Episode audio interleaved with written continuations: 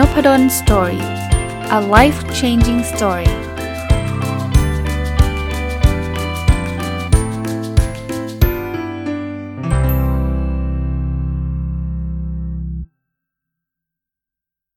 วัสดีครับ ยินดีต้อนรับเข้าสู่นพดล story พอดแคสต์นะครับ เมื่อวานรีวิวค้างไว้กับหนังสือที่ชื่อว่าครีมชั้นบนของคุณพลอยเซ่นะครับ ก็วันนี้มาต่อกันเลยนะสำหรับคนที่ไม่ได้ฟังเมื่อวาน จะย้อนกลับไปฟังเมื่อวานก่อนก็ได้ แต่ว่า ไม่เอาอะอยากฟังตอนนี้ก่อนแล้วค่อยไปฟังเมื่อวานในที ผมว่าก็ก็ไม่ผิดกติกาแต่อย่างใดนะครับ ผมรีวิวไว้ 22 ข้อเมื่อวานได้ถึงข้อที่ 11 ข้อที่ 12 นะเเป็นคำแนะนำที่คุณเซ่เขียนในหนังสือว่าเราควรเก็บข้อมูลของมืออาชีพในด้านต่างๆ เพื่อทำให้เราค้นหาคนที่เป็นมืออาชีพมาช่วยเราได้ต่อไปในอนาคต ผมว่านะ คุณลองลิสต์ดูอะว่าคนไหนเก่งเรื่องอะไรนะครับไปเจอจากที่ไหนอะไรยังไงก็ตามโน้ตไว้ จริง ๆ ส่วนตัวผมแต่ก่อนก็ไม่ค่อยได้ทำแล้วพอจะ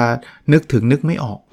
คือเอ๊ะจำได้นะ ตอนนั้นเนี่ยเราเจอใครนะ เมื่อสักสเดือนที่แล้ว 5 เดือนที่แล้ว ที่เขาเก่งเรื่องนี้นึกไม่ออก นึกไม่ออกก็ติดต่อเขาไม่ได้ จริงเก็บไว้ฮะเก็บนามบัตรไว้หรือว่าบางทีไม่ได้แลกนามบัตรนะ เราแลกไลน์กันแลกแลก Facebook กันโน้ตไว้นิดนึงว่าเฮ้ยคนนี้เขามีความเชี่ยวชาญทางด้านนี้อย่างนี้อย่างนี้ เราไม่รู้หรอกว่าในอนาคตเราอาจจะต้องพึ่งพาแลกเปลี่ยนหรือทำอะไรร่วมกันได้นะครับ อันนี้ก็เป็นไอเดียที่ดีนะครับ ข้อที่ 13 นะบางทีการทำสิ่งเล็กๆ ที่มันใช่สำหรับตัวเรา ก็ดีกว่าการทำสิ่งใหญ่ๆ ที่มันไม่ใช่สำหรับตัวเรา จริงๆ อันนี้ก็เป็นอีกเรื่องหนึ่งที่ผมคิดว่าตอบโจทย์อย่างน้อยๆ กับตัวผม มีบางคนให้เกียรติผมนะ ว่าอาจารย์อยากให้อาจารย์ทำนู่นทำนี่ทำนั่น เต็มไปหมดเลย ก็ต้องขอบคุณนะ บางงานเป็นงานที่มีเกียรติและเป็นงานที่ใหญ่โตมโหฬารมาก แต่จริงๆแล้วผมผมว่าไม่ใช่ตัวผมอะผมไม่ชอบ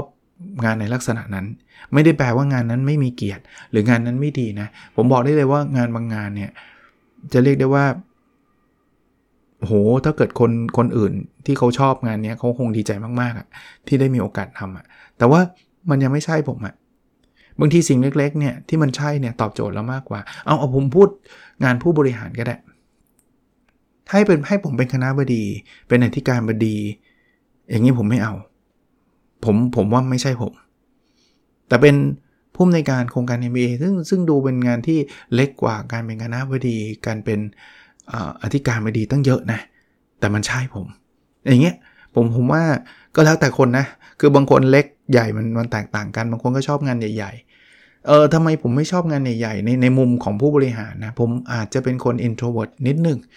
ผมไม่ชอบงานที่จะแบบว่าผมเห็นผู้บริหารแล้วเนี่ยผมผมต้องเรียกว่านับถือแล้วกัน ที่แบบว่าเดี๋ยวก็มีงานเลี้ยงตรงนู้นเดี๋ยวมีงานเลี้ยงตรงนี้ เดี๋ยวก็ต้องไปพบปะคนนั้นติดตัดริบบิ้นตรงนี้ ก็เยอะมากอย่างเงี้ยผมไม่ผมไม่ชอบเลย ผมไม่ชอบเลย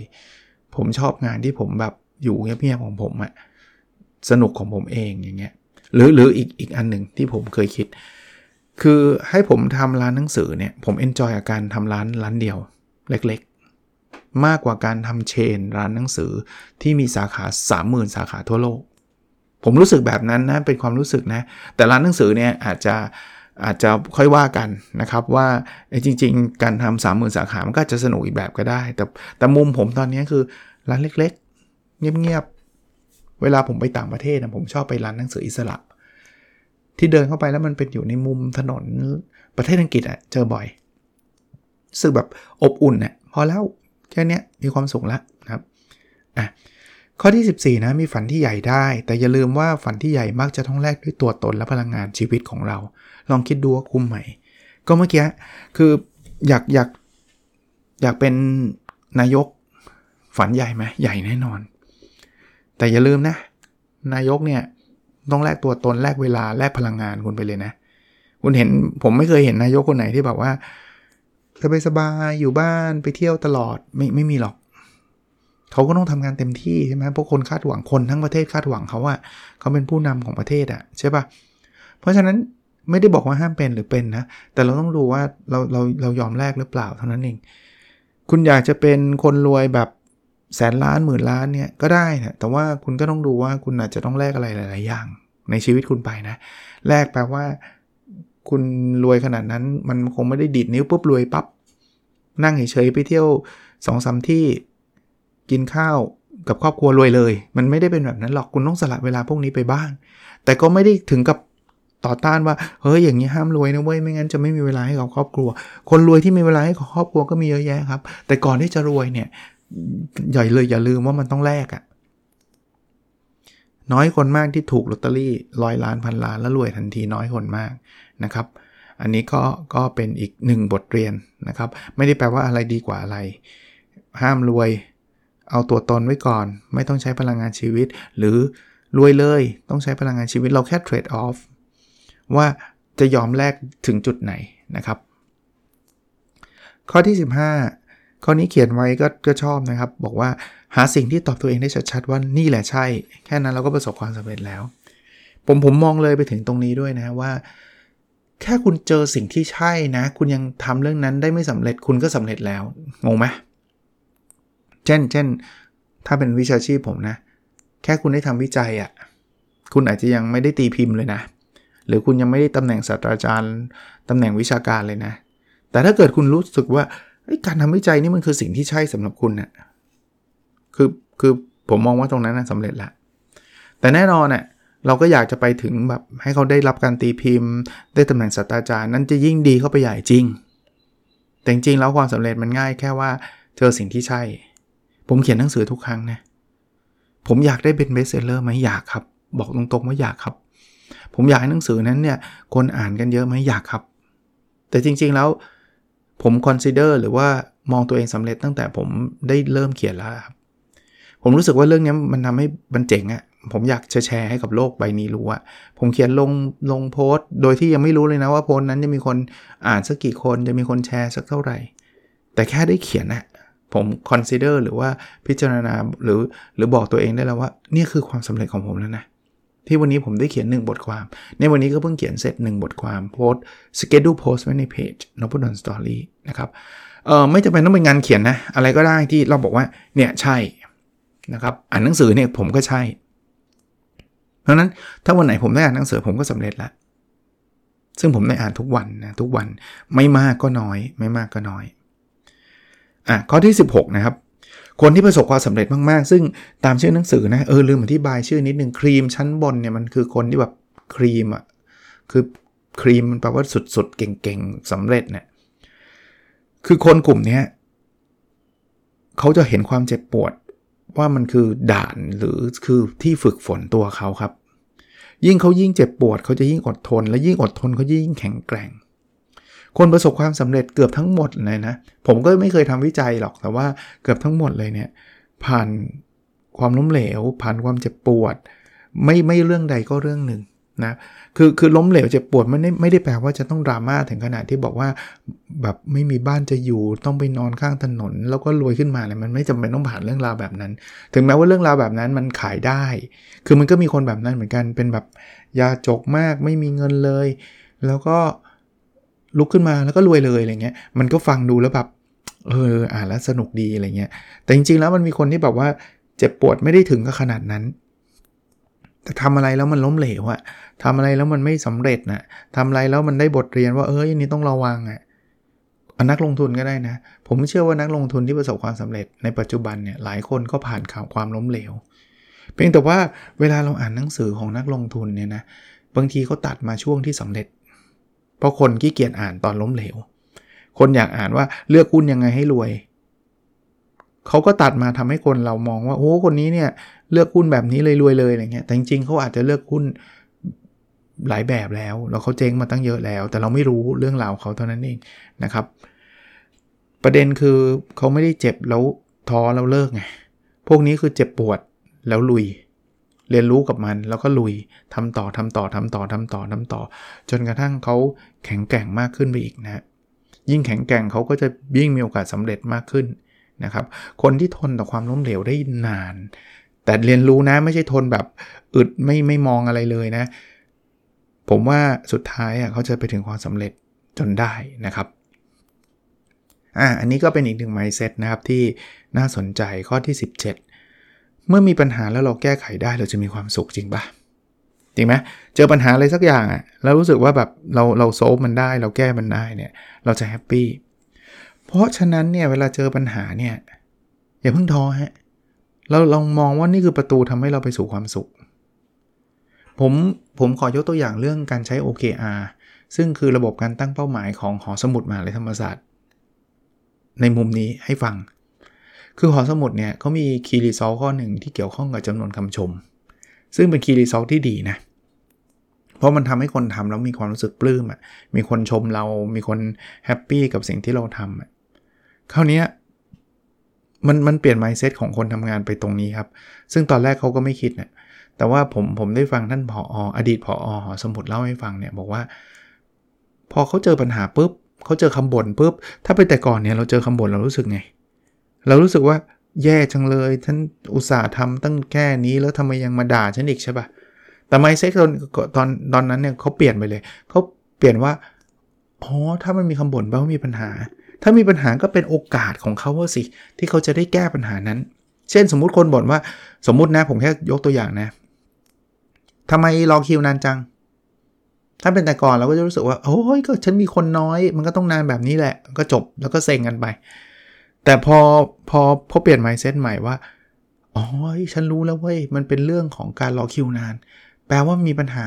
ถ้าฉะนั้นเนี่ย ฉันแก้ปัญหาตรงนี้ได้เนี่ย ฉันได้คำชมมหาศาลแน่นอน เพราะมันไม่ได้มีคนเดียวหรอกที่รอคิวนาน มันมีคนเป็นร้อยเป็นพันที่รอคิวนาน เพราะฉะนั้นเรามาหาวิธีการแก้ทำให้รอคิวได้เร็วขึ้นดีไหม เห็นไหมคุณจะเปลี่ยนมุมมองทันทีนะว่าปัญหาคือประตูไปสู่ความสุขอะ่ะ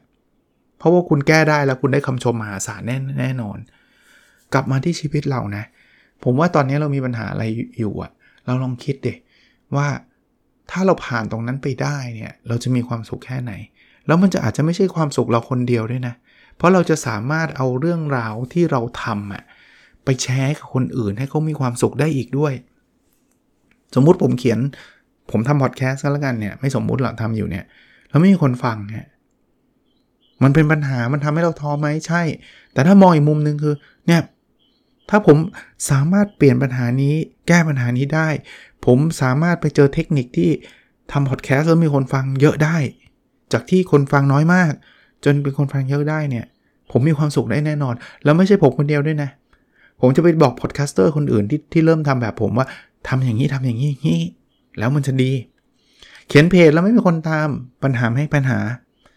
แต่นี่คือประตูไปสู่ความสุขนะหาวิธีไหมที่จะทำให้คนตามเรา หาวิธีไหมทำให้คนอ่านบทความเรา หาเจอปุ๊บคุณมีความสุขเลย เฮ้ย เดี๋ยวนี้คนตามเยอะแล้ว แล้วคุณก็ไปเล่าให้คนอื่นให้คนอื่นมีความสุขได้ด้วย มองปัญหาเป็นประตูสู่ความสุขนะครับ ข้อที่ 18 นะ ช่วงชีวิตที่ตกต่ำที่สุดเนี่ยจะเป็นเรื่องเล่าที่ดีที่สุดเวลาเราผ่านสิ่งนั้นไปได้ แล้วทุกอย่างมันจะต้องผ่านไปอยู่แล้ว เพราะนั้นถ้าเรารู้สึกว่าตอนนี้ไม่มีอะไรดีเลยในชีวิต งานก็โดนไล่ออก แถมแฟนก็เลิก พ่อแม่ก็ไม่เข้าใจ เงินก็ไม่มีนี่คือจุดตกต่ำในชีวิตใช่ไหม จดไว้เลยครับ ผมบอกว่าจดไว้เลยครับ ตอนนี้ความรู้สึกอารมณ์เป็นยังไงเรื่องราวเป็นยังไง เพราะวันหนึ่งเนี่ยพวกนี้มันจะกลายเป็น the best story มันจะเป็นเรื่องเล่าที่ดีที่สุดครับ แต่มันยังไม่ใช่เรื่องเล่าที่ดีที่สุดตอนนี้ เรายังไม่มีอารมณ์จะเล่าให้ใครฟังหรอกแต่ผมเชื่อว่าพอต่ำสุขแล้วมันก็ต้องมันมันจะต้องดีขึ้นทุกอย่างมันจะต้องผ่านไปอะ่ะ มันไม่มีหรอกมันจะหยุดเวลาไว้ตรงนี้ให้มันตกต่ำแบบนี้ตลอดการไม่มีหรอก เดี๋ยวมันจะผ่านไป แล้ววันที่ผ่านไปนะ คุณจะเล่าเรื่องพวกนี้ให้กับคนรุ่นหลังฟัง ให้กับลูกคุณฟัง ให้กับใครต่อใครฟังมหาศาล คุณคุณลองดูคนที่เขาเป็นเขาเรียกว่านักพูดสร้างแรงบันดาลใจดิ ของโลกเลยอะไม่ว่าใครก็ตามอะเขาจะมีสตอรี่ที่มันเป็นเรื่องชีวิตตกต่ำของเขาทั้งสิ้นเลย เพราะว่ามันมันมันมันน่าสนใจไงว่าเขาลุกขึ้นมาได้ยังไง หลายคนเลยครับเราไม่อ่านเลย บอกเป็นพันโลงมั่งเป็นคนที่แบบเงินไม่มีมั่งเป็นโอ้ยมีมีสารพัดเลย สารพัดเลย แต่เนี่ยคือ the best story เราไม่ใช่โมมานะ เพราะเขาผ่านเรื่องนั้นพวกนี้มาแล้วไง ข้อ 19 นะ อันนี้ชอบเช่นกันนะครับ จริงๆ ไม่ต้องบอกว่าชอบเช่นกันนะ เพราะชอบทุกอันแหละนะครับเเราควรเป็นเหตุผลที่ทำให้คนยิ้มได้ โดยเฉพาะในวันที่เขาเหนื่อยล้า ข้อนี้เป็นอีกข้อหนึ่งที่ผมอยากจะแนะนำนะว่า จริง ๆ แล้ว ถ้าเราถ้าเรามีความสุขก็ดีครับ แต่ละมันจะดีกว่านั้นเยอะมากเลย ถ้าเราทำให้คนอื่นมีความสุขได้ด้วย เป็นเหตุผลที่ทำให้คนยิ้มได้ผมชอบคำนี้มันโดยเพราะวันที่เขาแบบแย่มากๆ แล้วคุณไปพูดอะไรสักอย่างแล้วเขาแบบลุกขึ้นมาได้ ซึ่งผมดีใจมากนะ ที่ผมได้มีโอกาสนั้นบ่อยครั้งทำไมรู้ป่ะเอ้จารย์จะไปเจอคนอะไรยังไงบ่อยครั้ง ไปทำให้เขายิ้มได้บ่อยครั้งเนี่ยผม ทำพอดแคสต์นี่แหละ เกือบทุกวันนะครับ จะมี inbox เข้ามา ที่บอกว่าขอบคุณสำหรับตอนนี้มาก ผมก็ไม่รู้นะว่าประโยคไหนของของตอนนั้นไปตอบโจทย์อะไรของท่าน แล้วผมก็ไม่ได้ไม่ได้ถามท่านด้วย ผมก็บอกด้วยความยินดีครับ ดีใจที่ชอบหรือดีใจที่เป็นประโยชน์นะครับเขาก็ขอบคุณมาสั้น ๆ แบบว่า ตอนเนี้ยเปลี่ยนชีวิตผมเลย ผมก็ไม่รู้นะว่า คำพูดตรงไหนยังไง บางทีมันไปปลดล็อกอะไรเขาสักอย่างหนึ่งทำให้เขารู้สึกดีขึ้น บางคนก็เขียนมายาวฮะว่าแบบขอบคุณอาจารย์ที่แบบลุกขึ้นมาทำอะไรแบบนี้ทำให้เขาแบบ จากคนที่ไม่มีจุดมุ่งหมายจนกระทั่งตอนนี้เขาประสบความสำเร็จแล้วโหเป็น the best compliment น่ะถ้าภาษาอังกฤษนะภาษาไทยเป็นคำชมที่ดีที่สุดคำชมที่ดีที่สุด ไม่ใช่ว่าอาจารย์เก่ง อาจารย์เท่อาจารย์ รู้เรื่องเยอะไม่ใช่ครับความความชมที่ดีที่สุดคือ ผมได้ฟังเรื่องที่อาจารย์เล่าแล้ว ผมเอาไปปรับใช้แล้วชีวิตผมดีขึ้นนี่คือนี่คือคำชมที่ดีที่สุดของผมนะครับ ต้องลองหาทางดูนะ คือ คือไม่ได้แปลว่าทุกคนต้องลุกขึ้นมาจัดพอดแคสต์นะครับ เรามีอะไรที่ทำให้เขายิ้มได้ช่วยเหลือกันได้ช่วยเหลือกันไปนะครับ ข้อที่ 20เนาะชีวิตคือการสะสมความทรงจำ ผ่านเรื่องราวต่างๆของเรา จงพยายามทำสิ่งดีๆ เพื่อทำให้เรามีความทรงจำที่ดี นั่นหมายถึงว่าเราจะมีชีวิตที่ดี วันก่อน วันนี้ดิไม่ใช่วันก่อนเลยวันนี้อ่านโพสของคุณเอ๋นิ้วกลม ซึ่งเป็นนักเขียนคนหนึ่งที่ผมติดตามนะเขาเขาพูดถึงมุมมุมหนึ่งแต่ว่าผมเอามาขยายความในข้อนี้คือว่าเขาบอกว่าคนเด็กเนี่ยจะมองแต่ไปข้างหน้าเพราะอดีตเขาไม่ค่อยมี สมมติเด็กอายุ 15-16เนี่ยอดีตมันก็คือแบบ กินข้าวไปโรงเรียนอะไรเงี้ยมันไม่มีอะไรมากไง เพราะนั้นเขาจะมองในอนาคต เขาจะตื่นเต้นเขาจะตั้งคำถามเต็มไปหมดว่า จะเป็นยังไงทำยังไงอะไรยังไง ส่วนคนเป็นผู้ใหญ่เนี่ยเขาไม่เขาไม่ค่อยมองถึงอนาคตอะอายุ 70ละเขาไม่ค่อยมองหรอกว่าอีก 10 ปีข้างหน้าจะเป็นยังไงอะไรเงี้ยเขาเขาจะมองแต่อดีต คือสิ่งที่ผ่านไปแล้ว เพราะว่าช่วงเวลาส่วนใหญ่ของชีวิตเขามันคืออดีตเขาผ่านมา 70 ปีแล้วอะ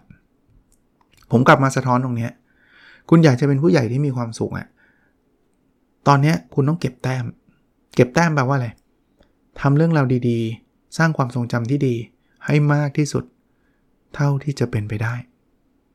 สะท้อนมาเรื่องเรื่องของครอบครัวเหมือนกันนะ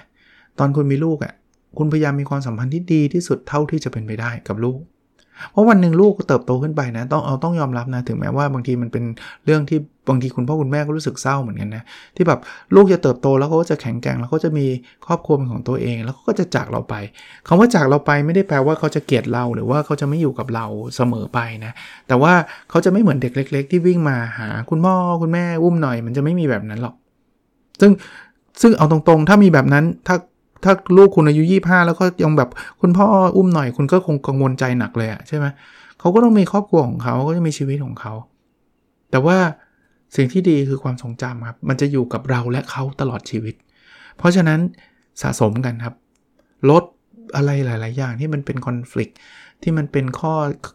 คือมันมันห้ามไม่ได้หรอกพ่อแม่โกรธลูก ลูกโกรธพ่อแม่มันคงมีแต่พยายามทำให้น้อยก็แล้วกัน ไม่ได้แปลว่าลูกพ่อแม่อย่างเดียวนะ ทุกเรื่องครับ สร้างความทรงจำกับที่ดีกับคนรอบตัว ใครมีความทรงจำที่ดีเยอะ ชีวิตเขาก็จะดีเพราะก็จะคิดแต่เรื่องเนี่ยเรื่องนั้นก็ดี เรื่องนี้ก็ดี เรื่องที่ผ่านมาดีหมดเลยอะไรเงี้ยมันก็จะดีครับ พยายามถึงแม้ว่าบางเรื่องมันก็จะดูแบบ ไม่เห็นมันจะดีเลยอาจารย์ใช่แต่ว่าอย่าไปโฟกัสมันมาก ข้อ 21 นะครับ อยากจะทำสิ่งเล็ก ๆ หรือสิ่งใหญ่ ๆ ดี ให้ถามตัวเองว่าอะไรทำให้เรามีความสุขกว่ากัน คือมันไม่มี absolute answer หรือไม่ได้มีคำตอบเดียว ว่าอันนี้ต้องทำสิ่งใหญ่ทำใหญ่อย่างเดียว อย่าทำเล็ก อันนี้ต้องทำสิ่งเล็ก ถามตัวเอง มีร้านหนังสือเล็ก ๆ ร้านหนึ่งกับมีเป็นเจ้าของกิจการพันล้าน อันไหนเรามีความสุขกว่ากัน ถ้าบอกว่ากิจการพันล้านเสียอาจารย์ก็ลุยเลยทำสิ่งใหญ่ลุย ถ้าบอกอาจารย์เอาแค่ร้านสื่อเล็ก ๆ ความสุขกว่า ก็ลุยทำสิ่งเล็ก ๆ ก่อนนะครับ ถามตัวเองฮะไม่มีใครบอกได้หรอกนะครับ แล้วข้อสุดท้าย 22 นะครับ บางทีคนเราคนที่เราเห็นว่าเขาเป็นคนธรรมดาเนี่ยใครจะไปรู้ว่าเขาอาจจะผ่านเรื่องราวที่ผ่านผลมานับครั้งไม่ถ้วนก็ได้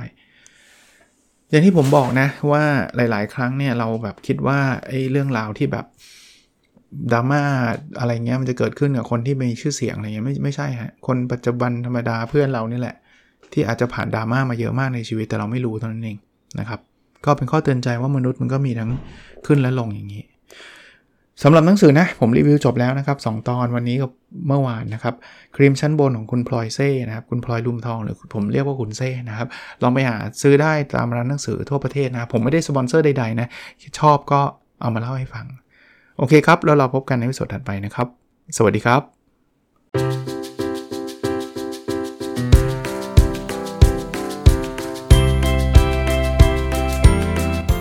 n o p a d o n Story a life changing story